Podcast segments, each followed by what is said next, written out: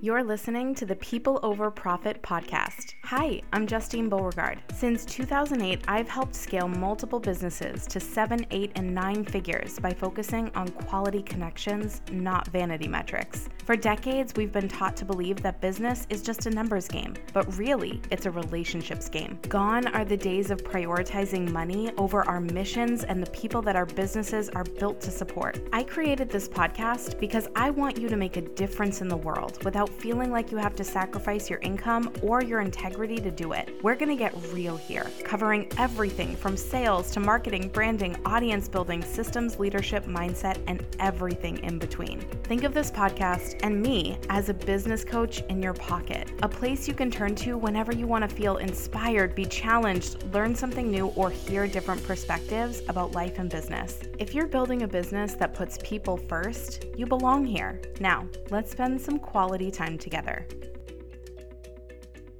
Take a look at your customer service operation. How you care for your customers matters a lot. If you've been listening to my content for a while, then you know that I love some data. So I'm going to throw some stats at you just so you can see how true all of this is. 42% of people leave negative reviews after one bad customer service experience. Yikes. 60% of people expect their issue to be resolved on the first point of contact with a company. 77% of people will recommend a brand after only one positive experience, and 89% of people expect a five star customer experience right from the onset. These numbers alone are showing you the impact, both positive and negative, that customer experiences have on a business. So now that you know, you can't unhear what I just told you, okay? So let's focus more on the good side of customer care.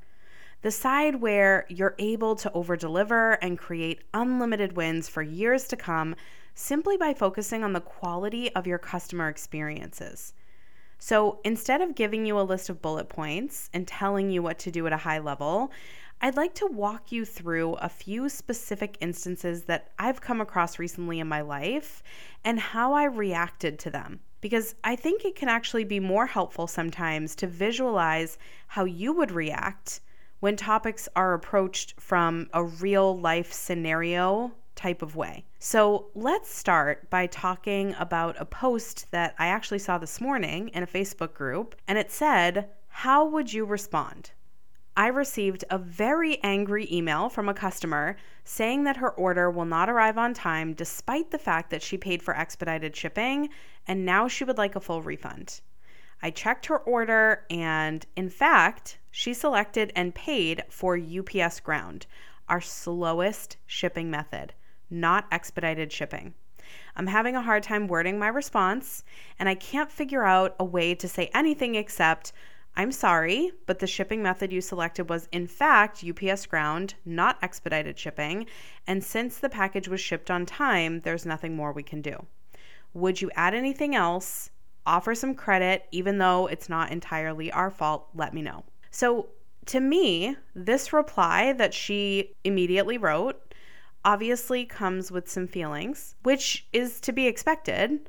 But I do think from the customer standpoint, it would feel very tough to receive. By focusing on the customer's mistake in the reply and offering no real resolution, the likelihood of a bad review and refusal to purchase again from this brand is almost certain.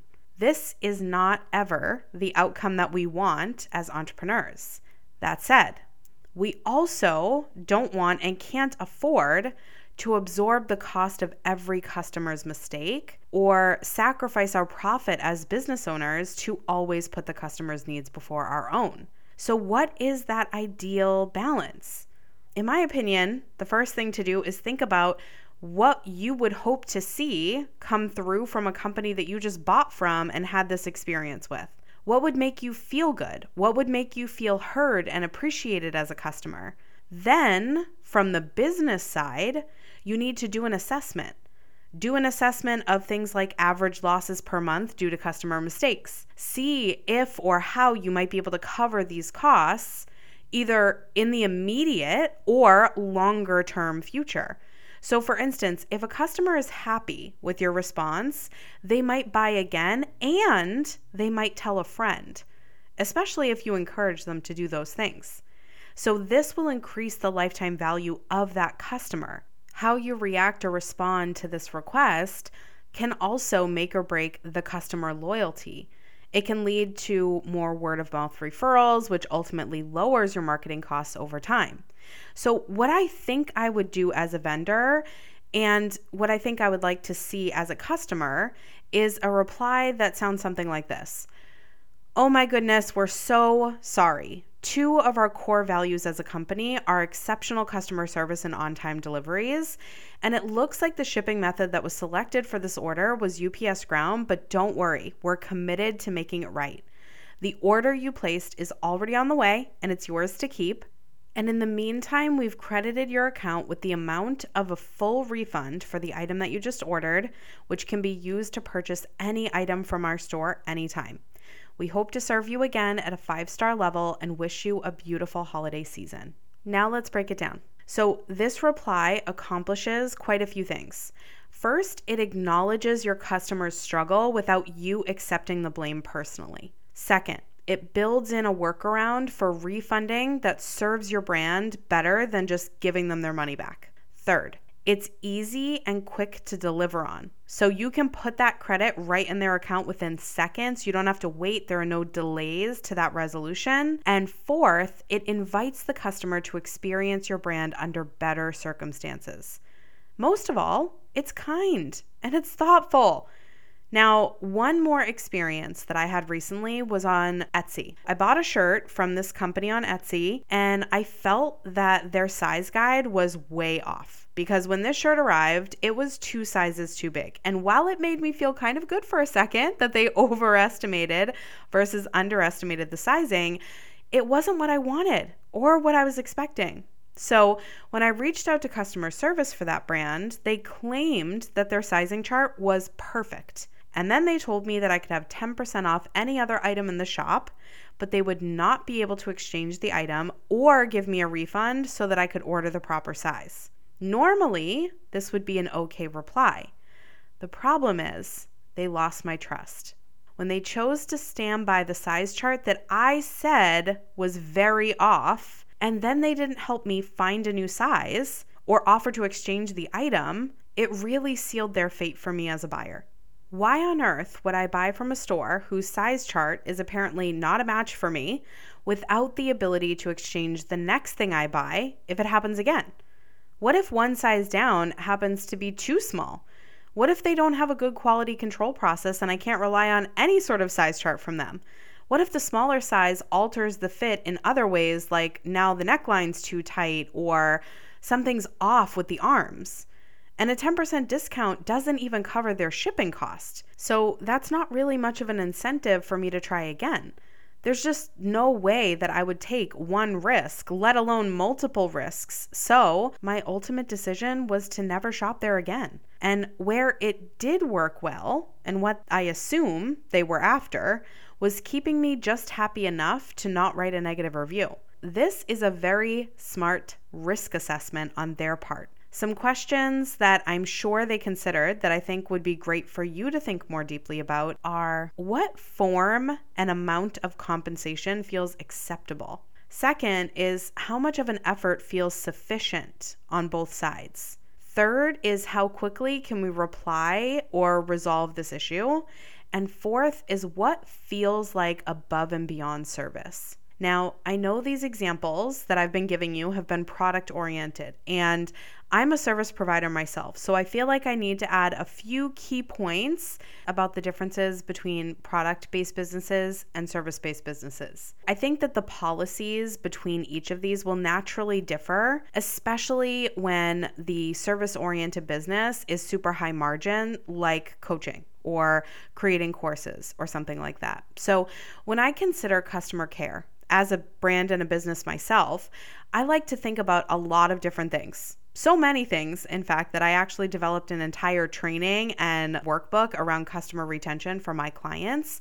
But for the purposes of this podcast episode, I'll just share a few of my most basic thoughts and questions for you to consider or mull over if you're in a similar industry. Because this actually is an in depth process that takes a lot of time to really master. And these are the things that I think contribute to success for a lot of brands and can put you in the right direction without taking a lot of time or effort to do. So, the first question I would ask is How can I surprise and delight my customers? Some people may just think that this is in terms of the sales process. They think about how can I surprise and delight them enough that they're going to buy or buy again.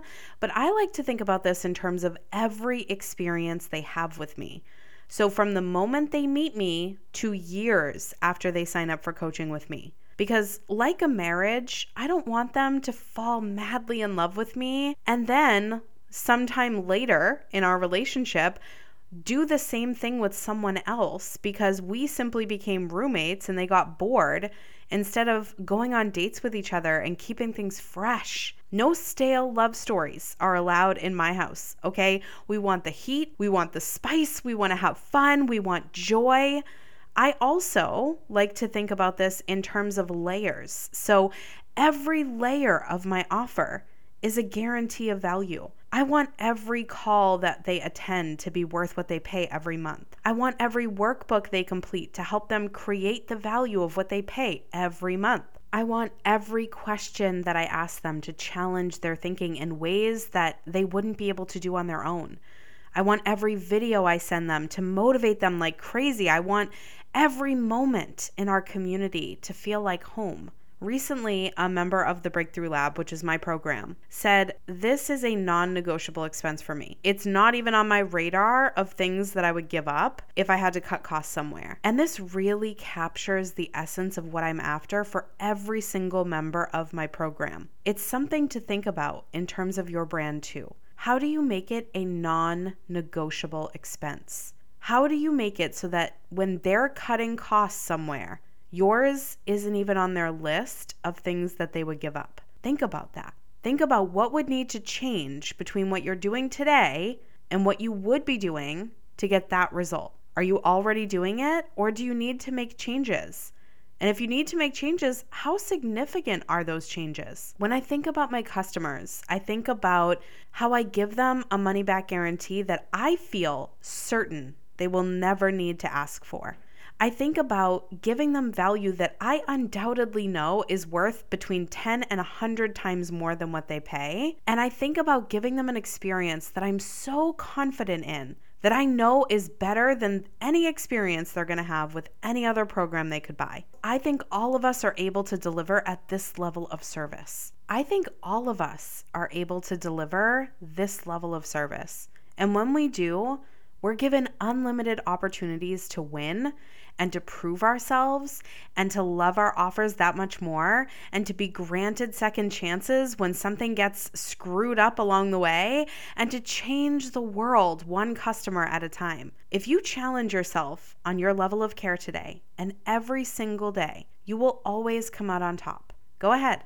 I dare you to prove me wrong because guess what? Working at it only makes the world a better, more thoughtful place with more care given to the customers in it. I hope you think about this. I hope this was massively helpful for you.